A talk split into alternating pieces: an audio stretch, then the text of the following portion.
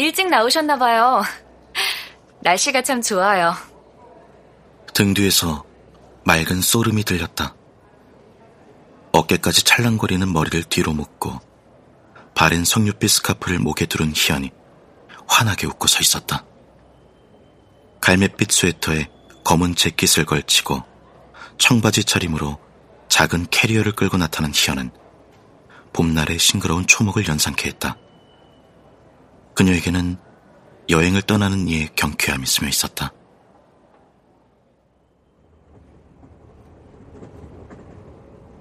여행을 자주 다니는 편인가요? 그런 편이죠. 한 곳에 가만히 머무르는 건 미래에 대한 예의가 아니라는 생각이에요. 장소뿐만 아니라 생각도 그런 것 같아요. 미련에 발목 잡혀 같은 시간과 공간이나 이미 떠난 사람의 오래 머물러 있는 건 좋은 태도는 아닌 것 같아요. 그런가요? 그게 마음대로만 된다면 좋겠지만 지나간 것들이 문득 뒷꼭지를 잡아당겨 놓지 않는 경우도 많답니다. 가까스로 빠져나왔다고 생각했는데 어느 날 한 발짝도 벗어나지 못한 채 그 기억을 수면 아래로 지그시 눌러놓고 살았다는 자각을 한다면 어떤 느낌일 것 같아요? 젊은 그녀도 추억과 회한이 없을 리 없지만 과거에 발목 잡히기에는 살아온 날보다 남은 날들이 더 많기에 저런 태도도 가능할 것이다. 희연은 살아온 시간의 축적 정도를 떠나서 삶의 태도가 강건한 느낌이긴 하다. 대체로 맑고 선선했지만 때로 황사가 불어온 대기처럼 희미해지는 눈빛까지 숨기지 못했다.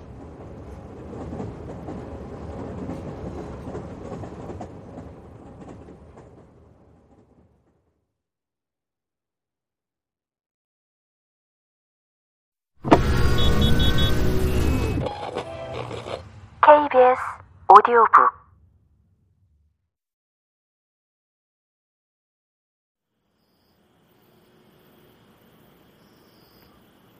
희연과 함께 내린 곳은 하원과 새벽에 당도했던 그 역이었다. 역사 앞은 둥그런 형태의 화단이 조성돼 택시 정류장이 따로 한쪽에 마련돼 있었고 읍내로 향하는 길은 깔끔하게 아스팔트로 포장돼 앞쪽으로 길게 달려 나가고 있었다. 그날 우리가 심야 열차를 타고 이곳에 내렸을 때는 쌀쌀한 새벽녘이었다.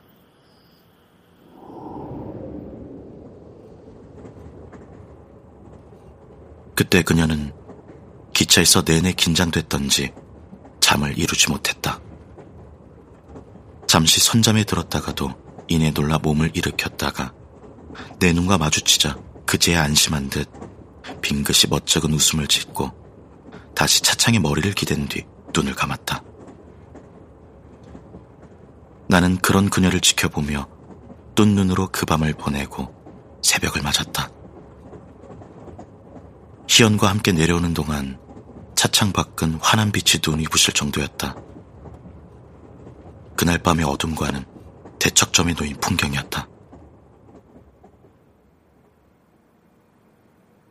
세월은 흘렀고 새로 돋아나는 저 연두의 빛처럼 새로 자라난 생명이 옆자리에 앉아 있는데 그녀만 종적이 없다. 출발하기 전 미리 예약해 놓은 렌터카가 역 앞에 대기 중이었다.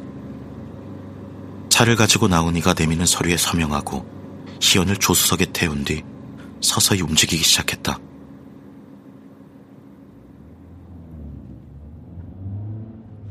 하원과 함께 트럭 짐칸에 웅크리고 앉아 겨울바람 속에 쫓겨가던 길을 그녀를 닮은 희연과 아늑한 승용차에 앉아간다. 시간은, 세월은 많은 것을 바꾸고 파괴하고 운다. 내 기억도 빛이 발해 세월 속에 스며들었을 것이다. 붉은 옷자락이 빛에 바래면 다홍이 되고 그 다홍마저 바람과 볕에 오래 노출되다 보면 희미한 자취만 남게 될 것이다. 지금 내 기억은 어느 단계인가? 그녀에 대한 내 기억만은 세월이 흘렀어도 여전히 선홍빛이라고 장담할 수 있을까? 선연한 붉은 빛깔까지는 아니더라도 여전히 따스한 다홍빛인 건 부인할 수 없을 것 같다. 이제 살 날이 살아온 날보다 많지 않다는 사실을 감안하면 죽는 날까지도 그 빛깔은 내 가슴 속에서 지워지지 않을 것이다. 지금 가는 곳은 몇 번이나 다녀오신 건가요? 갈 때마다 무슨 흔적이라도 발견하셨나요? 서해가 내려다 보이는 해변 언덕길로 승용차가 올라설 무렵 잠에서 깨어 창밖을 응시하던 희연이 입을 뗐다. 언덕 아래로는 제법 높은 파도가 허연 이빨을 드러내며 길게 열을 지어 몰려왔다가 무너지곤 했다. 나도 그곳에 다녀온 지는 꽤 오래되었어요. 의문사 조사위원회에서 나온 사람을 안내한 뒤로는 다시 찾지 않았으니 안 가본 지도 거의 20년은 다 돼가는 것 같아요. 그녀의 종족이 사라진 뒤로 이곳에 와서 그녀를 수소문해 보았지만 허사였고 그 뒤로도 그녀 생각이 간절해질 때면 혼자 불쑥 내려와 이곳 바닷가를 배회하기도 했죠.